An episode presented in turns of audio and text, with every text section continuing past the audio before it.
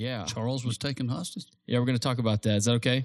I was never taken hostage, but I got extremely close to being taken hostage. Well, you Oh, I thought you Wow. but But you were like, were you like hunkered down? Oh yeah, we were. I mean, we were we were saying our final prayers. Like uh, it was it was it. Like we were now is this something you're under comfortable ambush talking from four different angles. Because I mean, for the rest of us, it's kind of James Bond, fascinating stuff. Like you know that movie Argo or something. It sounds like. Yeah, I mean that's it's just what I do for a living. Um, so it's stuff that kind of rocky stuff happens, and When you when you dismiss it like that, like Mhm. yeah, it's just what I do for a living. That just Yeah, all right, Jason Bourne, don't Uh, show off. So I've seen that movie Argo, and now that's what he does for a living. This is wow. Wait a minute now. yeah. Where were you in, in Democratic Republic of Congo? of the Congo. Yeah, we were up in the highlands of a place called. The Mr. Market Podcast is a production of Sphere Wealth Management. Sphere is a registered investment advisor. Advisory services are only offered to clients or prospective clients where Sphere and its representatives are properly licensed or exempt from licensure. Investing involves risk and possible loss of principal. No advice may be rendered by Sphere unless a client service agreement is in place. See our ADV or get additional information about Sphere. Visit our website, www.spherewealth.com. Firm information is also available on the SEC's website, www.adviserinfo.sec.gov. Before investing, seek advice from a financial professional, preferably one that acts as a fiduciary and is willing to put that in writing. You can follow us on Facebook, LinkedIn, Instagram, or sign up for our email commentary through our website, spherewealth.com. This is the Mr. Market Podcast. We hope you enjoy the show. And what happened? Like the coup occurred, right, or something along those lines. Yeah, I mean, We, we, Yeah. So Upheaval. what happened was what what what is always happening in the Congo is that people are paid to employ violence for uh, toward the ends of political gains, and this one area is highly contested for a reason that would take a minute to explain. But like people pay these militias to go in and wreak havoc in order to make other politicians look bad. Um, and so what they'll do is they'll go and make incursions. They'll set a, a few villages on fire steal cows, commit other acts of violence, and then they'll leave. But when we were there, the problem was the militias employed a tactic that even the locals had never seen. And that was attacking our area from four different angles and, and thereby overwhelming the army of the of the DRC. And we thought they were going to fall. Um, oh wow. and we thought they had fallen and and it was uh we had gotten to the point where we were ready to to flee into the bush with all the locals and like at the last minute it they they held the line um but yeah it was i've been in a lot of war zones uh, all over the world that was the most scared i've ever been Not like it's safe out in the bush, probably either, right? Getting eaten by lions or pythons or, or what? You know, correct? I mean, am I? Yeah. It's, I mean, it's not really what you think. It's not like the jungle uh, up in the highlands, you know, because it's so high, you don't have that real thick vegetation. But it is, you know, you're it's it's a two or three day walk to this to the nearest like big city. So we were going to be, yeah, Yeah. and that's if we didn't And we- encounter more rebels. Correct. Yeah. Yeah. Wow. Man, that's crazy. Yeah. So now you you get there. Mhm. What are you doing now? Can you say what you're doing there? Mhm. Yeah. So what for, were you doing? So Forgotten Song is the organization I started 11, 12 years ago. And what we do is we seek to partner with local leaders um, and, and, and thought innovators in war torn countries to help develop peace building plans for um, like for their area. And so I, as a PhD in conflict analysis and resolution, as well as the director of my NGO, will go in and you know I will avail our resources and our strategies and our networks, and I'll say, what are your ideas for peace? How do you want to go about this? And that's where my organization steps in and says, um, we're listening. Um, and so the Congo is one of the most unstable, rocky, unbelievably violent places in the world. Um, and a big part of what is uh, they employ child. Sorry, good? they employ child soldiers. Um, Okay. and so that's so we wanted to go up and say, you know, how, how do we move towards peace with you guys? Um, and they said, well, let's let's you know, we're going to take you.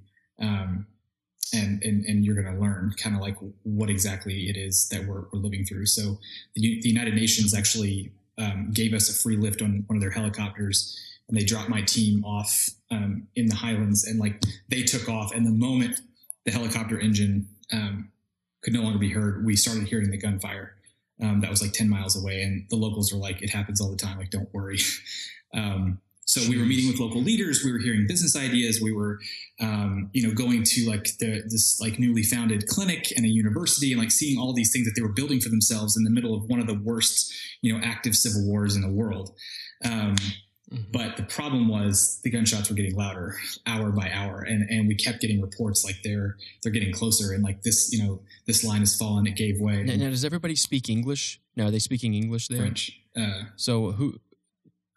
So you and I know you speak a lot of everything. Yeah, I, I pick But- up on a lot of things, but I never go anywhere without somebody who speaks fluent English and, and the local language. So, uh, and it was a local leader that was it was the president of the university actually there that was um, that was t- taking us around. He's he's what's considered to be like a, a really big man, um, meaning like he has a lot of influence, connections, and stuff. So. Um, Gotcha. We employed some really cool things there, and our work in the Congo persists. We've launched five different projects there, and it's been um, it's it's honestly just been so incredibly rewarding and we keep going back because it's just it's just what we do you know the the danger is the, the danger is why we go and so it's just part of the job and i don't mean to like sound flippant about that because these are people's lives it's not our lives we just get back on the helicopter and leave um so Well, see, I went to I went to Africa. I went to Accra. Uh, never felt safer. Spent a couple of days on the beach. Um, had some very nice steak dinners. Uh, you know, and I I kind of act to Charles like I told Charles like, yeah, man, I went to Africa too. You went to Africa? Me too. Ga- i mean ghana's No. you're talking about ghana right yeah, we went to ghana Ghana. is It was cool. It, it was cool, and Accra was Accra is, is an incredible city. Ghana is, I guess, a lot more stable than Congo. I think is Ghana the most stable uh, country in that region. I, I would say of, of the sub-saharan african nations ghana is probably among the top five um like Okay. leading in in their like innovation development and, and thought and things like that Yeah, it was a it was a metropolis. I mean, it was it was every bit of being in you know San Jose, Costa Rica, which is a place I actually travel with Charles. And if you're not sure who we have on the podcast with us today, it's Dr. Charles Davidson, professor of conflict analysis and resolution at the Carter School at George Mason University. He's also the founder of Forgotten Song and current director, right? Still the director of Forgotten yeah. Song. That's awesome. He is a DC resident, so he lives in Washington D.C., um, but he does have a cabin in West Virginia. And you and Abby, his wife Abby, uh, which um, if there was ever a book written about outkicking your coverage, Charles would be the one that that it would be about. Uh, but his wife Abby um, and Charles, you guys spend a lot of time there now, yeah, right? I mean, especially during this pandemic, we we escape Capitol Hill quite often, uh, but but then we start missing the city. That and sounds go like a great place to escape. yeah, it's great. Yeah. it's great. Yeah, Especially this last six months or so. Yeah, yeah, Good for place sure. to for get sure. away from. Yeah. So, uh, so tell us Mm-hmm. now, Forgotten Song. You kind of started to to lead into it. Mm-hmm. Where did that come from? Wh- wh- And, and I think were you in college when you founded Forgotten I Song? was, yeah. Um, I had been traveling the world as a young guy, um, oftentimes with like church missions and things like that, and kind of recognizing the the gap in outreach in war torn countries. And um, even though Bolivia is not a war torn country, I was in Bolivia. Um, we were inside of a prison there. Um, like serving the the underage population uh, living in the prison with their parents. We brought them like backpacks and um, and things to just kind of like you know recognize that you know you're seen, you're known about, and um, I just really felt like you know it's, these these kids were living in prison with their parents, and I I I felt like you know. Um, God speaking to me saying these these kids are paying the price of their parents' crimes. And so I came home and I just couldn't shake that thought. And I said, where else are, are kids paying the price of their parents' crimes? And I, I remember it was like one of the very first times I really Googled something, you know, it was like 12 years ago. and, um, Yeah. and what, what, you know, the search returned was all these war torn countries. And so I was a young guy. I was single. I didn't have any, you know, real obligations. So I spent the next four to five years traveling to living in and working in the world's war torn countries. Um, and so Forgotten Song was born from that kind of education that I gave myself and the blessing that I had to have people support that endeavor. Yeah. Were you were you um, kind of a, acting in a missionary capacity when you were doing that? Did you have like like churches and stuff sponsoring you? Is that Um, how you would so survive So financially? ch- no, um, churches never. We, we've had a few churches, and we still do have um, one church support my organization, but it was um, more just me uh, getting the word out, advertising our mission, and having individuals support and the organization. Yeah, okay. and it and it was always like um, every time we would get enough money, we'd go somewhere else, and so it started out kind of like with a, a missional sort of mindset, but we've always been a secular organization, you know, legally speaking. Okay. that experience that you had did that lead you into conflict analysis and resolution because you were an anthropology major in college is that correct My master's degree is in anthropology. I was an international relations major. Gotcha. The bachelor's. my apologies so a master's in anthropology where did where did you decide when did you decide i'm going to do conflict Mhm. analysis and and resolution is there is there a watching- conflict analysis and dissolution Watching an MMA fight, right? You just said, uh, somebody needs to get Some- in there. somebody let needs to help out. Calm them down. They- Conor McGregor needs to chill out. i'm kind of like a referee but but but Mm, cooler right. but with a doctorate Yeah. Not missing any. No, so so when did that happen how did Um, you how did how did that come about? My wife and I were in Iraq um, working on Forgotten Song's first project. We had launched it, and I was a young guy. She was a, a young woman, and um, we had done this. And, and I, even though the project was successful and, and the mission in that particular instance was was complete, I got done with that project. I, it was serving internally displaced women and children in Iraq with sustainable uh, daycare models, so the women could work without having to, you know, burden themselves financially with finding childcare. And what I realized was like, oh my gosh, like I got lucky or blessed or however you want to look at it, but I have got to know more about what I'm doing, like how to approach the cultures that I'm working among, like how to develop business models, how to understand what I'm going about, and not just, you know, not just being from America and and bringing money. It, it's not going to sustain itself. So I I went into my master's degree in anthropology to try and pursue a better understanding of culture and, and like intercultural relations. Yeah, you need to tell the Fed that that just bringing money and being from America doesn't It doesn't does solve not the solve problems. problem. Yeah. People and your crazy ideas now. Don't be bringing that up. Money and Americans will fix everything. Right, right, right. Like shoot the big money gun at but from there, So, sorry, Charles, keep going. well, I, but that's but that's the truth. Um, I got done with my master's degree, and long story short, I was like, no, I want to know more. I, I, I want to be, I want to lead, I want to help lead the field in, in these thoughts. And, and the way to go about that was um, applying to what was my dream school, which is the, it was the School for Conflict Analysis and Resolution at George Mason. It's now the Carter School. Best decision I've ever made as far as geography and Yeah. education is concerned. You guys get a pretty cool experience being in DC. Yeah. What's that been like? What's that What's that experience been like for you? Because you're from Jonesboro, from right? Walnut Ridge, Arkansas, actually. Walnut Walnut Yeah. Ridge, the bustling metropolis of Walnut we were the county seats. No, of Peggy Carter was from there. Oh yeah, Who, who was? Uh, Peggy oh, Carter. Oh, the great Peggy Carter. I have no idea who that is. I don't know who that is. Yeah, you do. Everybody knows Peggy Carter. Come on. I don't know. I don't know Peggy Carter. Just an old friend of yours. It's a friend of ours. Uh, a and- friend and- of I it Terry's. was somebody famous. Friend of And your uh, and your wife is from Coeur d'Alene. Close. I don't think that's right. Moscow, Idaho. I, I think that that's near. ne- It's uh, in Idaho. Yeah, it's, it's near. It's, In she's from Moscow, Idaho. It's it's everybody knows Coeur d'Alene, but they're actually I think about ninety miles south of there. So two kids from the uh, from the big city uh, get married and move to DC. What's that been like? Professionally, it was amazing because for, for Forgotten Song, at least, I went from being the only fish in the pond, you know, in a place like Arkansas that is working exclusively in war zones or war torn countries, to being one of the smallest fish in the biggest pond. Um, and so I had everything to learn. I had everything to discover and, and refine and get better. Um, and then that was complemented by my education, earning a PhD with the privilege of being able to focus on what I was already passionate about. Um, just, you know, blended into, for me, just I'm living the dream. Like, you know, it's, it's Yeah. what a lot of people sort of wish for to be able to marry your passion to your profession. And I'm, I'm like deep in the heart of that. And every day I get up and I love what I do. And it's just, it's, it's wonderful. Yeah. Well, I've witnessed that. Um, I'm glad that you're passionate about about conflict resolution because I think I think I'm the opposite. I think I am passionate about conflict disresolution. What's the po- what's the opposite of resolution? You're just passionate about I conflict. just I'm a, I'm, a, I'm passionate about Stop the conflict. right yeah.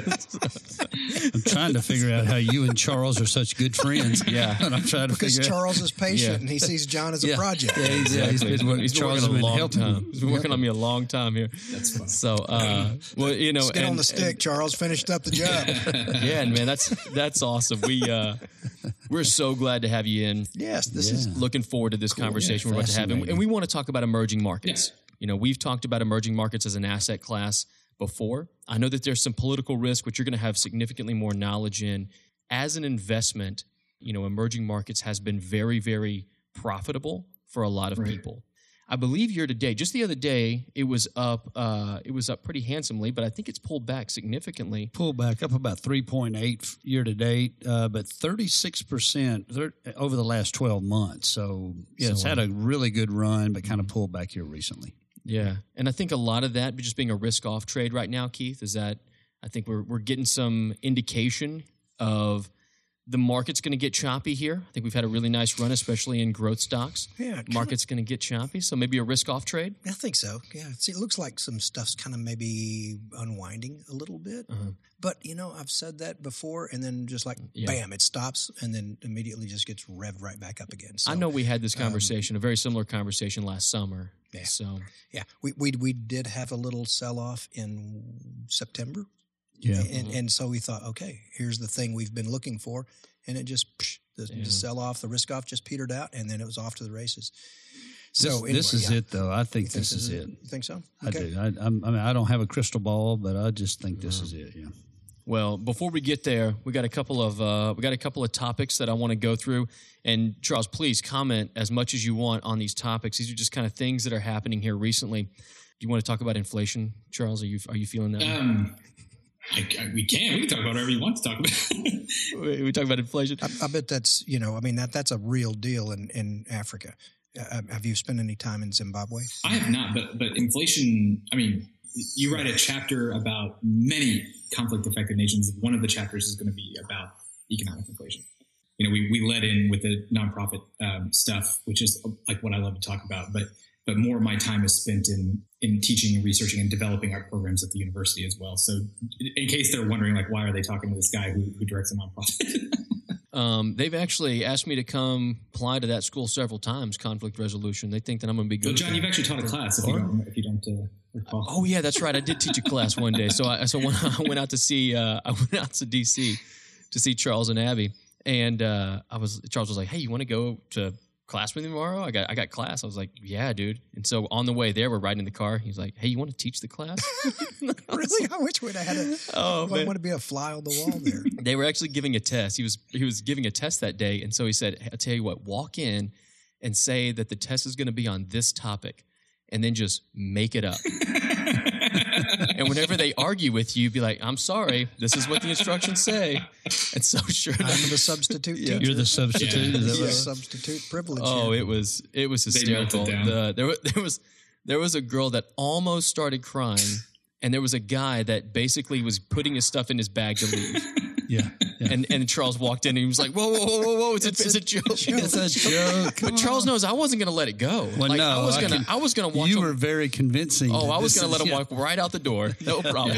Well, that guy just needed an excuse to go pop Yeah. a beer. That's And right, was exactly. I'm back to the frat house. Exactly. He's like, I don't know what the other stuff was about, and I don't know what he's talking about. So All I doesn't really needed matter. was an excuse to go drink. it was awesome. Uh, well, um, yeah. So inflation is obviously it's been a fear for a long time here. I think we've been talking about inflation for about the last four or 5 Mm-hmm. years, and we just haven't really seen it. Now we've seen it in asset prices.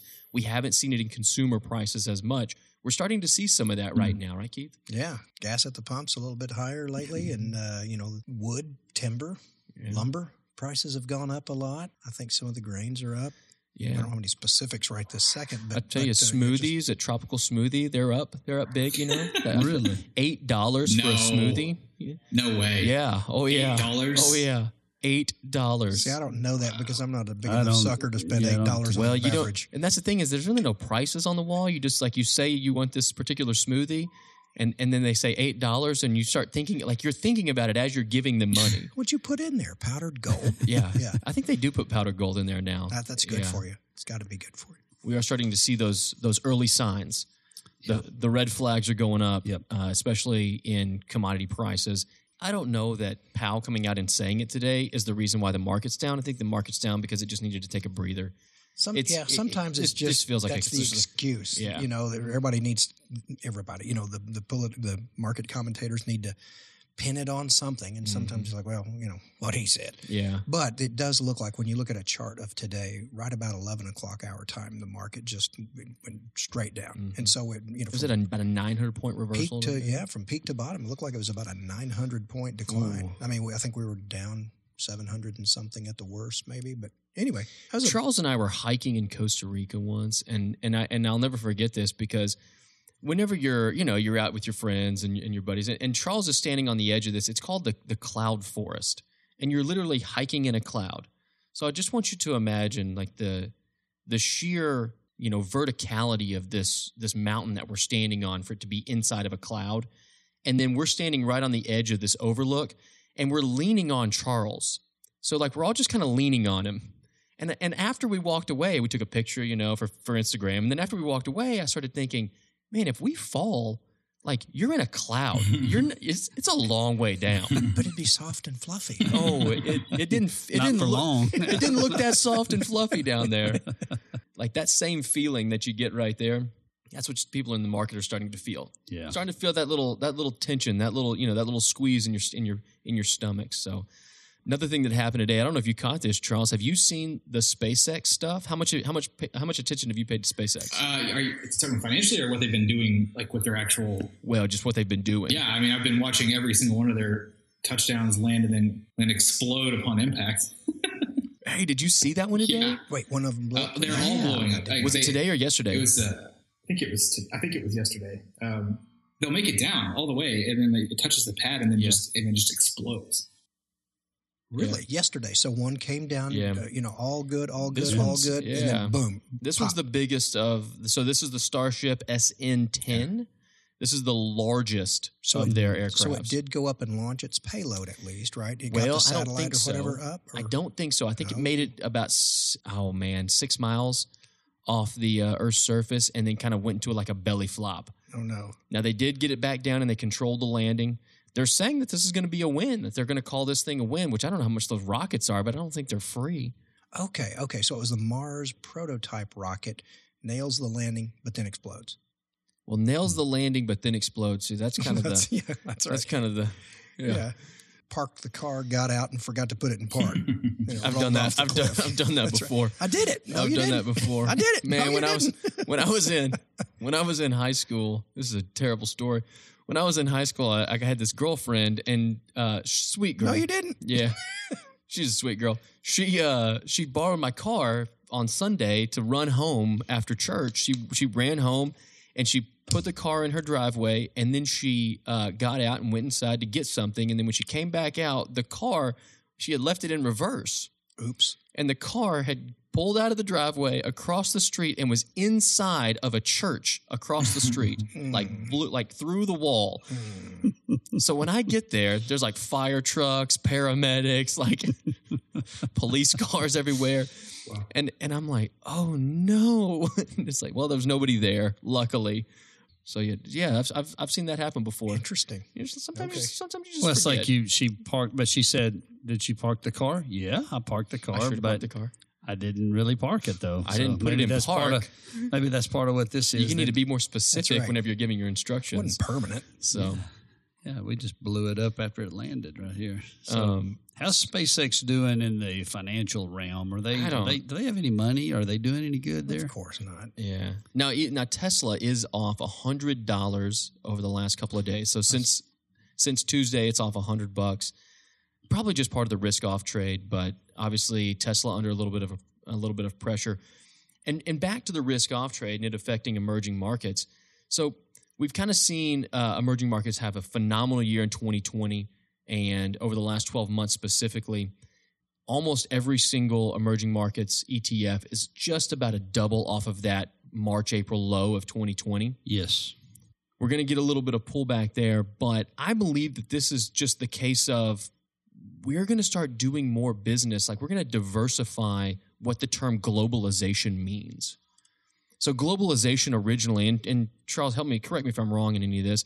Globalization originally meant, yeah, we're gonna we're gonna be global, but really just means we're gonna focus our manufacturing on a few different areas, Mhm. right? We're gonna we're gonna focus some of our uh, some of our more laborious jobs in just a few areas. Well, now we're going to start spreading those things around as these other economies are becoming more educated, they're becoming more financially savvy. So, Charles, in your experience, especially being in Africa or being in Central South America or all the places that you've been, are we really going to see um, the concept of globalization be a global concept? Um, are we going to start to see more activity in Africa that's not just extraction of materials? Yeah, I mean that's gosh, that that question, like let's go write a few books that answers that question. To- Yeah. for me to say like, uh, well, no, here's the answer. It would be like um, almost cliche, but I, I can kind of hit some high points with you know what where my mind goes when Yeah. you ask that, and, and actually it ties back into the inflation talk, which you touched on a, a few minutes ago, and we sort of veered off. But um, you know, there are dramatic um, ramifications for both inequality within a nation and inequality between nations. Mm. It, it, you know, it, I think it's pretty well hypothesized that um, inequality and, and, and inflation, you know, are tied. And the, the problem, both within a country and between countries, is that people in power, people who stand to profit, people who stand to control, have no reason Incentive. to let go of that control. There's they have no reason to stop being profitable. And so when you talk about globalization, you know, the the ization part of it is an active verb.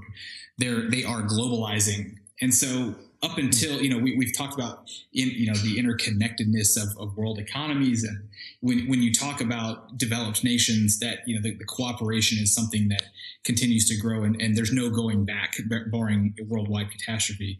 But when you start to talk about emerging market markets and developing nations, um, right now you still have like the pure essence of of what it means to be extracting resources and whatever that might be, and it's not always natural resources. It might be labor or you know different. And so, what emerging markets have to do is they they have to, in, in my opinion, continue to educate their populace about how to maintain to to grasp and maintain control of those resources you know the, the the statistic that i love to talk about and of course there's no way to prove this because it's you know it's all based on mathematics and, and commodity prices. But if the congo if the democratic republic of the congo which is one of the largest countries in the world by land area were to fully recognize control and the commodification uh, sorry the um, like assigning a competitive and fair price on their resources in the world market, they not only would be the richest country in the world, Africa would be the richest continent in the world just from the Congo's economy. That's wild. But now, now, why is that not happening? I mean, so that's the question, right? And if I could tell you that, Yeah. I somebody would hand me a Nobel Prize. Um, you know, I, I- if because if, if Well, we're working on Nobel prizes around here, so let's let's I- we can just get to the bottom of saying, I, this. mean, like, I could tell you all day long, like, how do you fix it is the question, right? And in my opinion, it's you you have such unbelievable income inequality and and power imbalance between those who have the resources and those who are taking the resources that there's no reason for because you will always have somebody this is such a this is such an economics 101 thing right? Supply and demand of labor but like you will always have somebody who's willing to work cheaper to extract all the way down to what is unfortunately slave labor like like literal slave labor being employed by militia groups in the Congo to extract the natural resources that are then sold, and then militia leaders keep it all. And so you, you talk about like the, the like the microcosmic Gini coefficient. You know, Gini coefficients are sort of like assigned to nations. Like if you look at Gini coefficients of groups, which is not really a real thing, but you can you can get it. Uh, it's it's perfectly unequal, right? It's ne- it's nearing one, where like one person will have all of the wealth, and they force everybody else to uh, so to work. So yeah, I mean, once you start to educate and equip uh, populations to take their own control, otherwise there's no incentive from those at the top to relinquish it. As you've traveled around, what has been most interesting to you, and do you think really has, from a uh, an economic standpoint, has has the ability to really kind of jump into that next level of economies. I'll tell you, man, I am so ardent about what I'm about to tell you, but Kurdistan of northern Iraq Okay. is Hmm. is the very definition of that. Do you think it'll be an independent country eventually? Um, I highly doubt it. I wrote my dissertation on Kurdish rebellion. I spent I spent a good amount of time in northern Iraq, both with my NGO and researching these rebel groups. So this is this is a story. This is an anecdotal story, but it, it's a perfect illustration of what, at least the point that I'm making. I'm not Kurdish. I'm not an Iraqi citizen. I'm talking as an outside Western Westerner. You know, like I'm I'm I'm saying this with all due like I don't know it all, but this is my opinion Yeah, there was a there was a point after um, the fall of Saddam Hussein where Kirkuk, um, which is is technically a part of Iraq proper and not in Kurdistan, was for all intents and purposes kind of up for grabs, and the Kurdish um, forces were on their way to, to Kirkuk to take it to raise the Kurdish flag over it for the first time in forever. But a ton of Kurds live there, so like a lot of people wanted it to be become part of Kurdistan. Kirkuk is like Mhm. oil central for that, that part of the country. And right at the last moment, the Iranian backed Kurds, they were heading to Kirkuk and they got out in front of the Iraqi Kurds and turned and faced them and protected Kirkuk from the incursion of, of the Iraqi Kurds into Kirkuk and they forced them back. It was, it was almost like a scene out of Braveheart, right? Uh, Wow. and so the challenge with why I think Kurdistan stands to uh, have real real challenges with independence is because there is Kurdistan and the PDK, which is the the Iraqi Kurdish government, but they have real rivals in Iranian-backed Kurds who are in the east, and their their political agendas do not align. And, and they will. Uh, in fact, there's like an un, there's like a, a literal border. Like when I would cross from Iraqi Yeah. Kurdistan control to I was still in Iraq, but I was in the Iranian-backed Kurdish-controlled part of Iraqi Kurdistan. I had to cross a border. Interesting. That's Like, fascinating. it, and, and Interesting. so, is yeah, is it a Sunni Shia issue? you know, it's not actually. Um, okay. it's it actually has really nothing to do with that, uh, as much as it does um, where resources, power, material are coming from. And actually, Well, that when I was in the Iranian backed part of Kurdistan, again, still in Iraq, I was never in the country of Iran. Um, things changed, and like I had to be way more careful to not get kidnapped or have an attempt on my life made as a researcher, an American researcher. They're still really friendly guys. I mean, it's you know they're still Kurds. Yeah, I was in the Bahamas once, and a, a guy, a guy got kidnapped. A guy I know got No. kidnapped. Is Yeah. right? Yeah, I, he wasn't in. He wasn't in the group I went with, but uh, he was a friend of of one of our interns here. So one of our interns, his like best friend, got kidnapped in the Bahamas, and and held and held for ransom. Gosh. And I don't. I can't remember if they paid the ransom. I can't remember exactly what happened, but I just remember like they dumped him at the like like the like tied together, bound like you would see in like a movie. Wow. Really? Wow. You know, I just kinda like never pulled happens it- to me. No one's going to pay for me. You know? Keep him. You better stay over here. Keep yeah, yeah. You better stay here in Fayetteville. But so anyway, nonetheless. so anyway, I, I, I, I just my my travels and Charles' travels are not the same, and I get that. I was at the Yeah, Atlantis Resort. Are you trying to kind of parallel your I, I- lifestyle? I, I or always something? do this. I always do this with Charles. Charles, I'm like, we're the same, you know. Oh yeah. Charles, have you got every stamp on your passport yet? Are you getting dangerously close? um, I've been to 65 countries. Wow. Sixty-five countries. I haven't been to 65 towns. Yeah. so uh yeah so so that conversation actually leads into the the main part of this conversation which is the political risks that exist in these emerging economies. And we look at emerging markets and we think man that's a fantastic asset class with with great potential. And yes but that is extremely true. But there's some risk out there and you have to be you have to be aware of those things. The depth that you just went into about all of the different you know rival militias and groups and governments and non-governments and sovereign nations that have groups of people that are uh, kind of for but also kind of against other Yeah. groups i mean there's so much political drama. drama Yeah. Yeah it's like a show of uh, like housewives You know, like if they were all dictators, Real Housewives they should have America. that. There, why isn't there a, a, a real dictators of the Middle East show? I think that's a great think- idea. Can we can we get that going? Well, That would be. What a Great great idea. series, huh? Wouldn't right it there. though? I would watch Dictators of the Middle East. Mhm. Yeah. It's like Narcos, kind of. Kind of, well, sort of like that. Yeah. But but with oil, Yeah. maybe. I don't know. I don't know how Charles much. could be the common. yeah, you know, Charles is looking at me right now like you, I want to make sure that everybody knows. Charles knows this. I want to make sure everybody knows we don't really know. Like I don't. I don't know if you, I don't even know if that's politically correct to to make light of.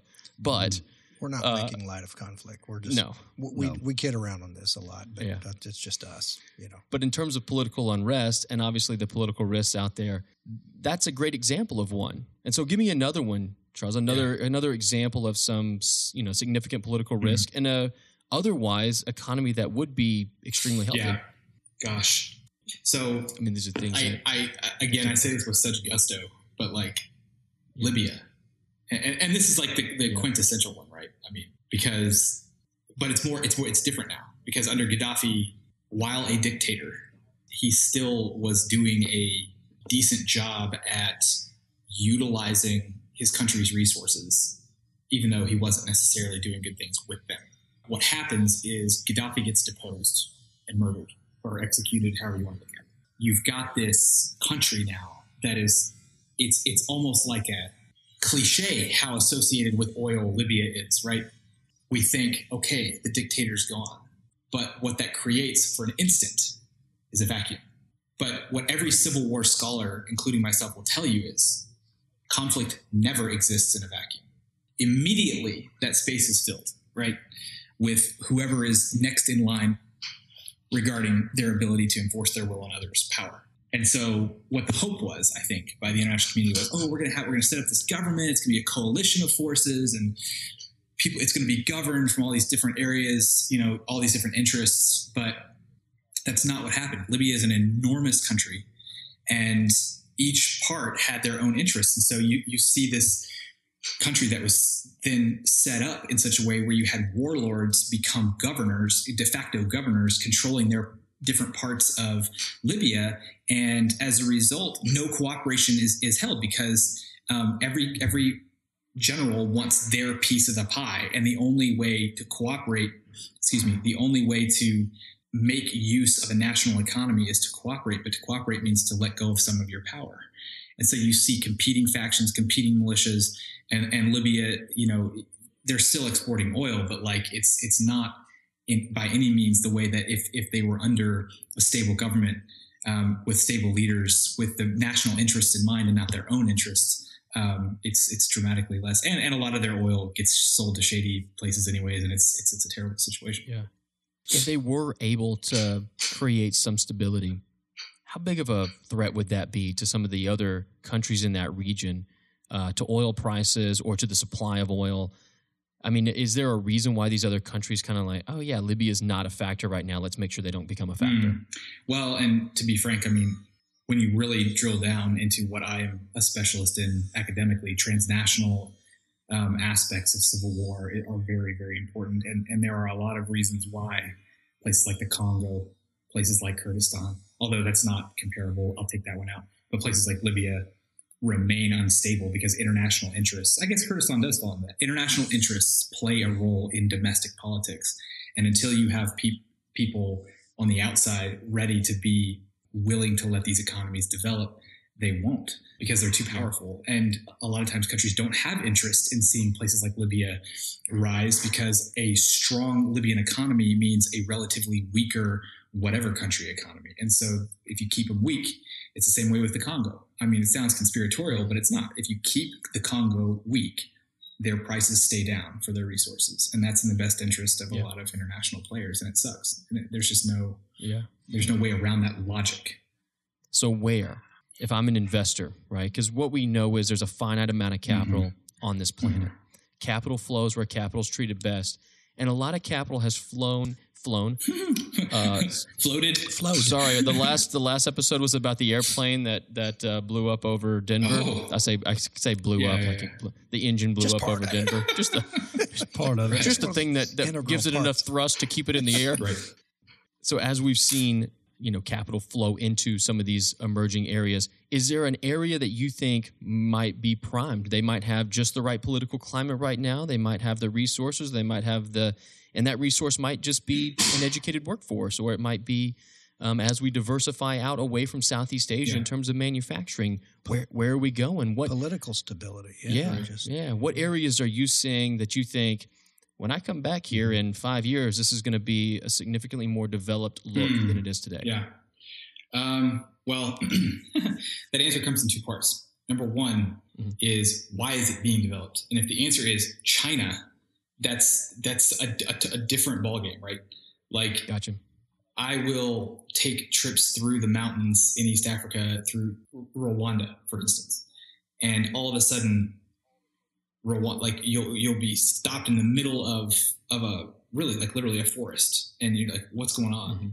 There's all these traffic cones and everything, and it's a Chinese construction crew building roads.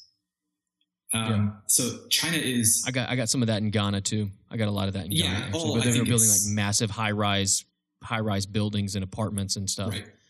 And- So I saw a lot of that. So what they're doing is they're developing these countries' infrastructures um, with a very long-term goal in mind of like having these countries indebted to them later, um, and, and thereby controlling the economy in kind of a neo. Uh, It's almost like a neo neo colonialist way. Like it's very Yeah. indirect. But so my my question is, you know, first of all, do you want to be involved in an economy that's going to be heavily indebted to China? And that's sort of where my my knowledge of the situation and investment sort of ends. Um, but with that kind of caveat, I would say um, Rwanda, Ghana, Kurdistan, gosh, Costa Rica, always. Um, Mhm. Wish we got and- to go back. By the way, I dream about it every night. and I think a lot of Spend any time in Colum- Colombia? I have. Yeah, I, I hear Colombia. Colombia. Colombia. Colombia is Colombia is coming down off of years of civil war with the FARC. There was a, Mhm. a peace Right. treaty, and so I think that a lot of what they have to offer that was being um, blocked by their civil war is, is reopening. I think that I'm catching a lot more about Colombia lately. Also, they had the Narcos show, Yeah. and everybody found out where Colombia was, and so they were like, "Oh, that looks that place looks cool." Oh, yeah. Now, why Costa Rica? Let's uh, uh, let's go back to Costa Rica. It's so, probably the most stable, right? Of- of so I'm gonna let I'm gonna let Charles answer this. I have my answer, but I'm gonna let Charles answer this. Yeah, Go Sir ahead. Charles. I've heard this for years. Um, my understanding, and I, I don't do Central American politics as much. I, I, I know a lot about El Salvador, and that's about it. Um, but my understanding was that the Costa Rican government, for the longest time, was basically like, we don't need or want any outside influence in our politics whatsoever. And they disallowed, um, especially from the United States and the Soviet Union, any sort of um, like in quote unquote investment. Um, and in the long run, it played out where you know they didn't have any of what we're talking about transnational conflicts um, being imposed upon them, and as a result, that isolation sort of paid off. Um, that's that's what I understand to be true, but I I, I Yeah. don't know if it's exactly right or not.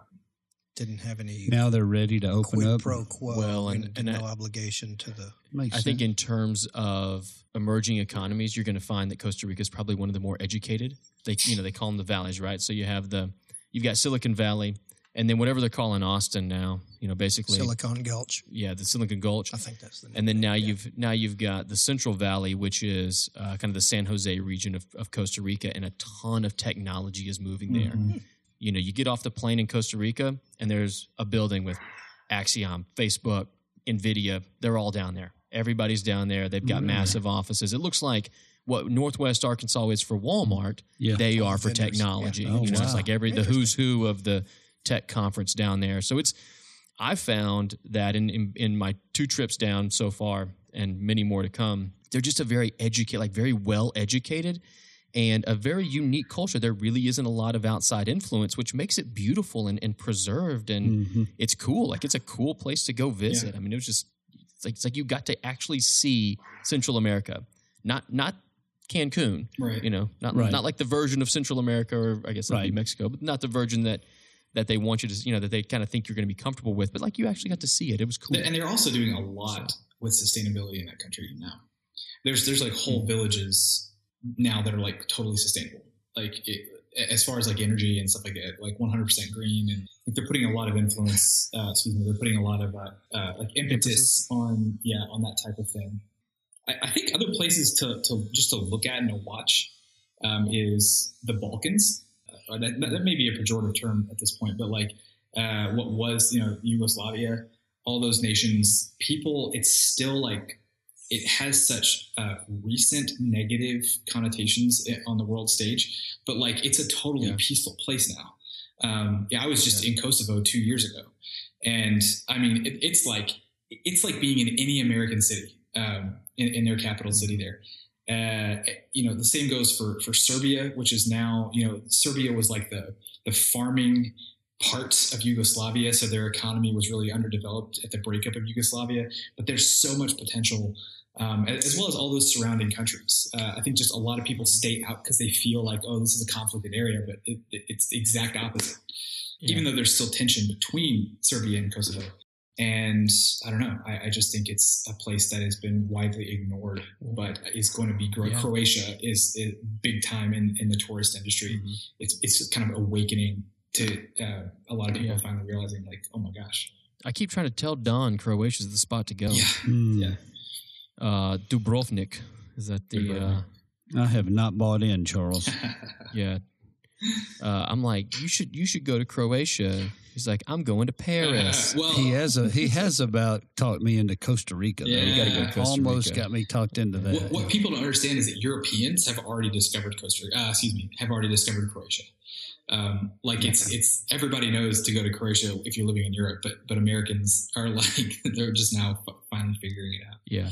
Okay, that's interesting. Yeah. yeah.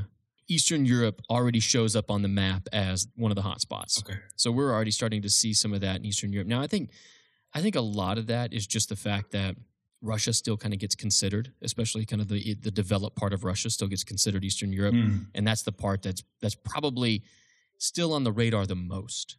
You know, right. even though um, I don't know if you guys know this, Elon Musk snubbed Putin on a on a basically a podcast. So basically, oh, yeah. so Putin was going to be on the podcast. He may have even joined the podcast, and Elon Musk never showed. And it's like, dude, what are you doing? Maybe that's why that bomb blew up, that rocket blew up. Yeah, dude, what are you doing, man? Yeah. You don't snub Putin. Yeah. Jeez, of anybody, of anybody, don't don't snub Putin. don't snub that guy. So, what do you see like developing like for you personally but also professionally like like where's where's this going for you do you plan on um you know united african like you're going to be the president of the eurozone but in africa. Is that is that your is that your end goal here? No um you know to be honest like where i've found myself is being very passionate about what could be known as like comprehensive peace building. Like like large scale initiatives that address systems that lead to conflict. Uh, where you know if you if you bring a box of food you know for uh, a, a, needy family somewhere. It, it's it's kind of what's referred to as a band-aid right?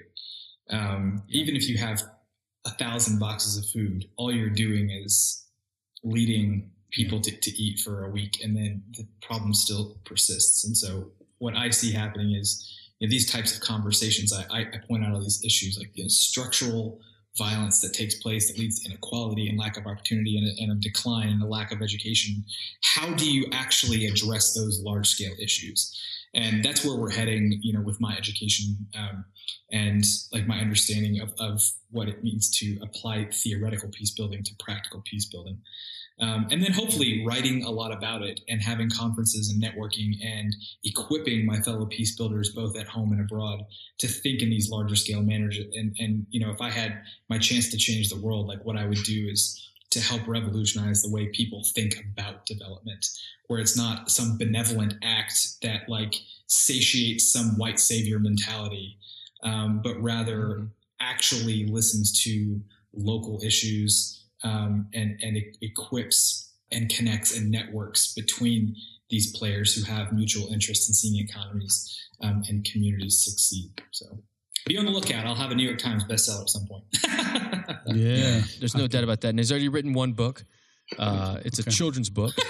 It's true. Yeah. He's he, well. First, he's going to replace Dr. Seuss. okay. So first, he's doing that. Yeah. Could be. I've got a book coming No, out I- about Kurdish rebellion too.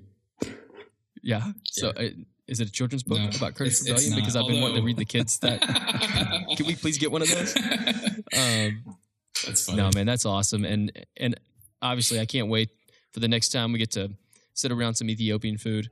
Whatever Yeah. other adventure that you take me on, that I am hundred percent down for. Nice. I can't wait to just kind of sit with you and Abby, uh, reconnect, hear more about what's going on in your lives and worlds, and and then you know solve the world's problems as we typically do. Whatever. Yeah. So, You- man, we really appreciate you joining us. Yeah. Absolutely.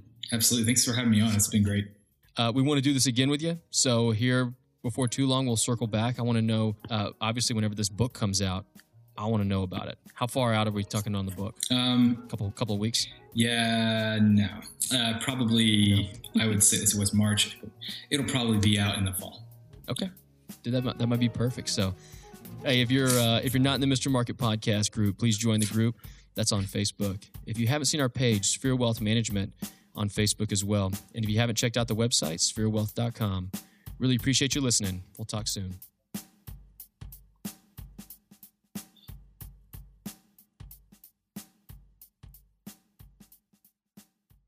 Thanks for listening.